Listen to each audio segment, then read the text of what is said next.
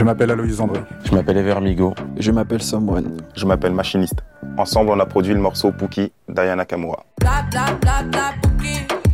Ferme la porte à la Pookie dans le side. Bla bla bla bla Pookie. Ferme la porte à la Pookie dans le sas. Ah, depuis longtemps, j'ai vu dans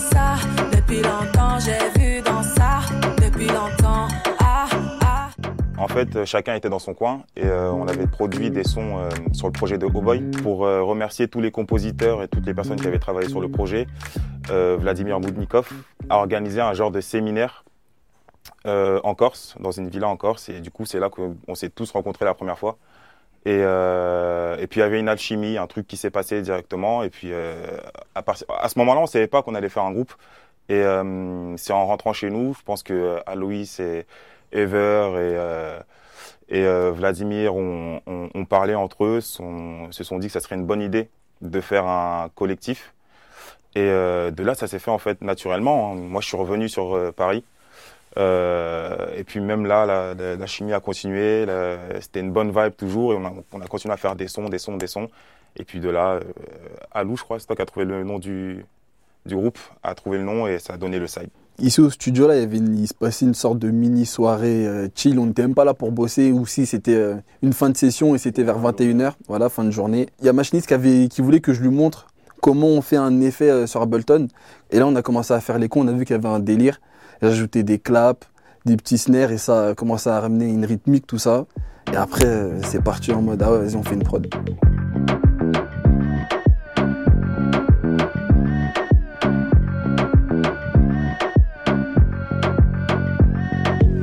Bah, le premier élément, c'est un sample de voix d'un kit qui est très connu, BWB euh, Drum Kit. À la base, le sample, sonne comme ça. Je l'ai mis en boucle très rapidement pour qu'on ait l'impression qu'il s'arrête jamais. Et ensuite, euh, j'ai ajouté un effet de glide pour que quand je passe d'une note à, l'autre, ça glisse directement euh, à l'autre note sans coupure, que ça fasse ah, genre vraiment fluide. Et ça donne ça.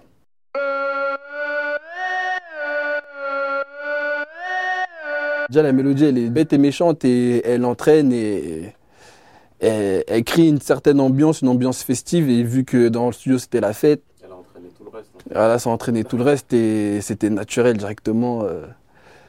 J'ai ajouté des petits claps pour juste donner, on va dire, euh, un rythme de base.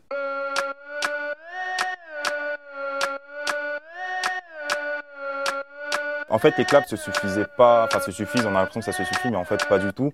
Donc euh, Aloïs a eu la bonne idée de euh, nous réunir tous dans la cabine et d'enregistrer des claps directement, des vrais. Donc ça donnait ça.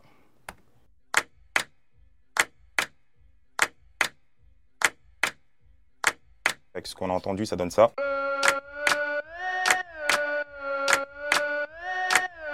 Ça donne un effet un peu plus réel, en fait. Euh, donc là, là, on avait une bonne base. On est passé directement au kick, qui vient tous les temps.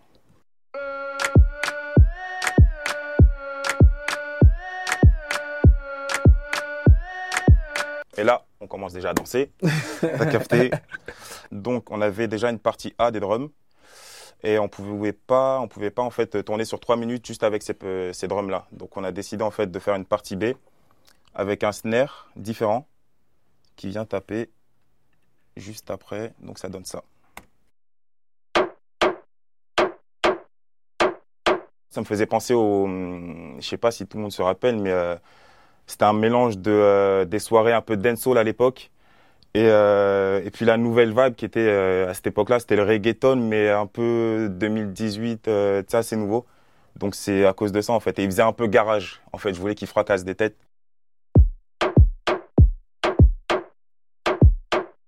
Ensuite, on a. Alors ça, c'est un Bells euh, qui vient faire une sorte de loop de percussion euh, pour soutenir le, snare et le kick de la partie B.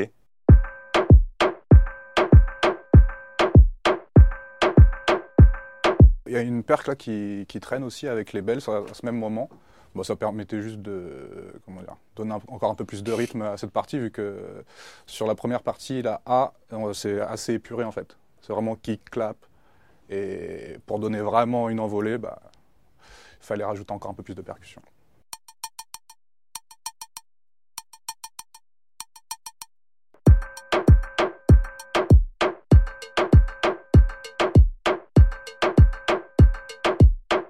Une fois qu'on a fini le beat et que la partie rythmique est, cognée bien, on avait besoin d'une basse.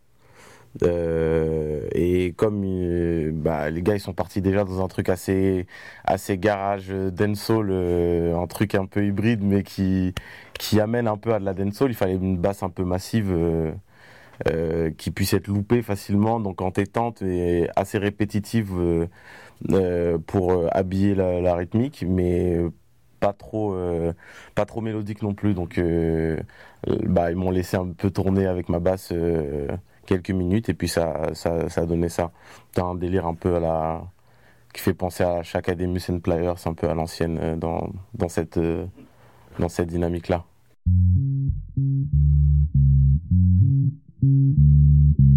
J'ai des frangins qui, qui sont qui ont grave baigné dedans. Euh, donc moi sans non plus y baigner de ouf, euh, ça j'en ai quand même été imprégné. Là quand t'as quand t'as une rythmique dans ce délire là, tu ça te ça te parle euh, mais il fallait quand même que il m'a fallu un petit moment pour pour la trouver. Ensuite il y a un gros traitement dessus parce que quand tu l'entends elle est elle sonne très brute et celle que t'as dans le morceau elle est très très léchée, elle est beaucoup plus impactante.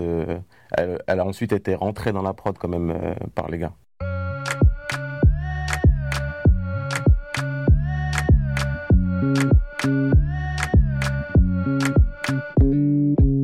Ensuite, on est passé directement à une partie. Euh, on savait pas si ça allait être le refrain ou pas, mais euh, on a voulu faire une partie totalement différente. Enfin, pas totalement différente, mais un peu moins musicale.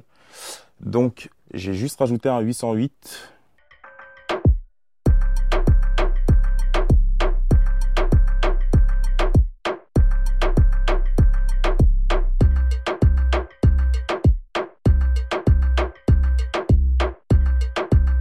Suis en fait, euh, je me suis simplement imaginé en boîte et je me suis dit que j'aimerais bien avoir, j'aurais bien voulu avoir un- une partie où, Libre un peu. ouais, un peu libre, Ouais. où même, tu sais, où les gens, euh, Et même ça écrase un peu, genre Ouais. ça, ça enfonce le clou. Genre bou, bou, bou. Ensuite, une fois qu'on avait la, toute notre base, en gros, on avait à 90% l'instru. Euh, il nous fallait juste des, un- des éléments de, de, de transition, pardon. Donc là, on a un snare. En gros, on nous annonce la fin d'une boucle et le début d'une autre partie. Ensuite, on a eu, on a mis un, un autre snare, pardon. Voilà. Et à ça, on a rajouté un FX reverse. Et tous ensemble, ça donne ça. Donc, on avait la mélodie principale qui est là.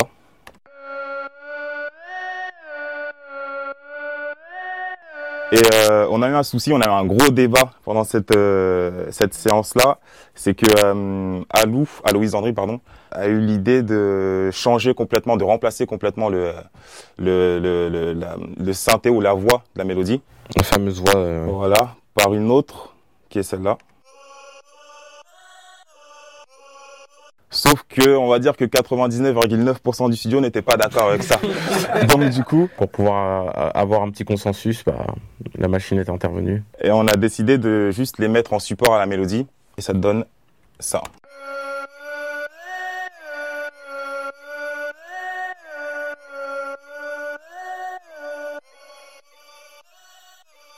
Une fois qu'on a tous les éléments de l'instru, ça donne ça.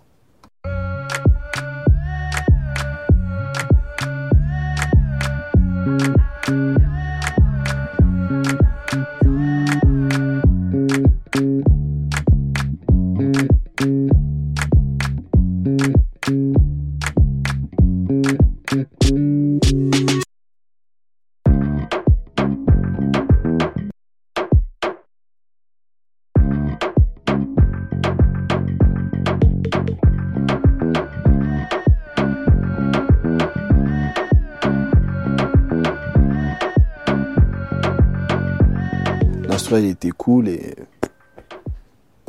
ça faisait plaisir de mettre replay, de s'enjailler, de danser, de recommencer jusqu'à ce qu'on soit fatigué et ensuite, euh, voilà. Moi, je savais que, je savais que, je savais qu'on avait quelque chose de sérieux, qui se faisait pas beaucoup en France en plus. A, on a mélangé vraiment pas mal de styles avec la basse acoustique d'Ever, avec euh, le côté un peu raga, reggae de l'époque, euh, avec le délire un peu 2018, 2019 du coup on est en 2019.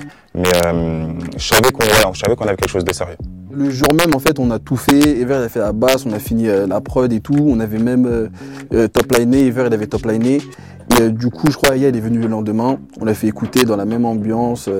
et elle a kiffé. Elle a fait, ah ouais, lourd, je pose dessus. En fait, Aya elle est pas très expressive.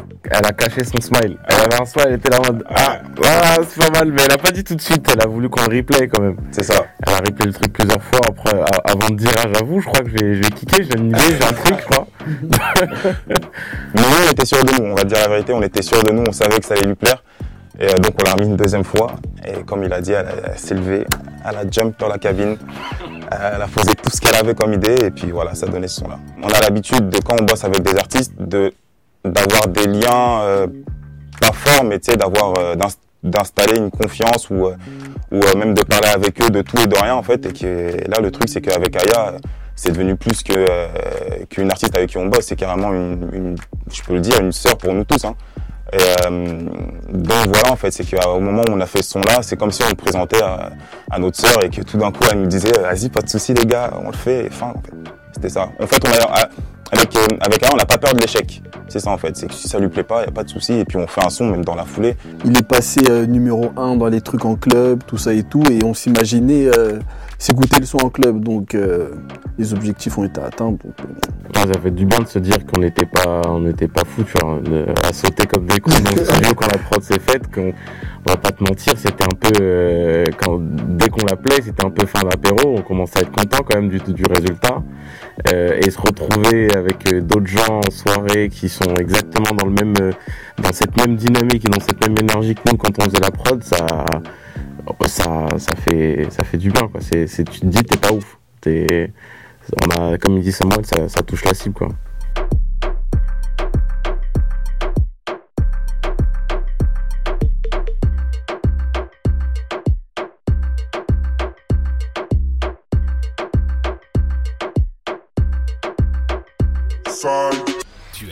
Sur Move.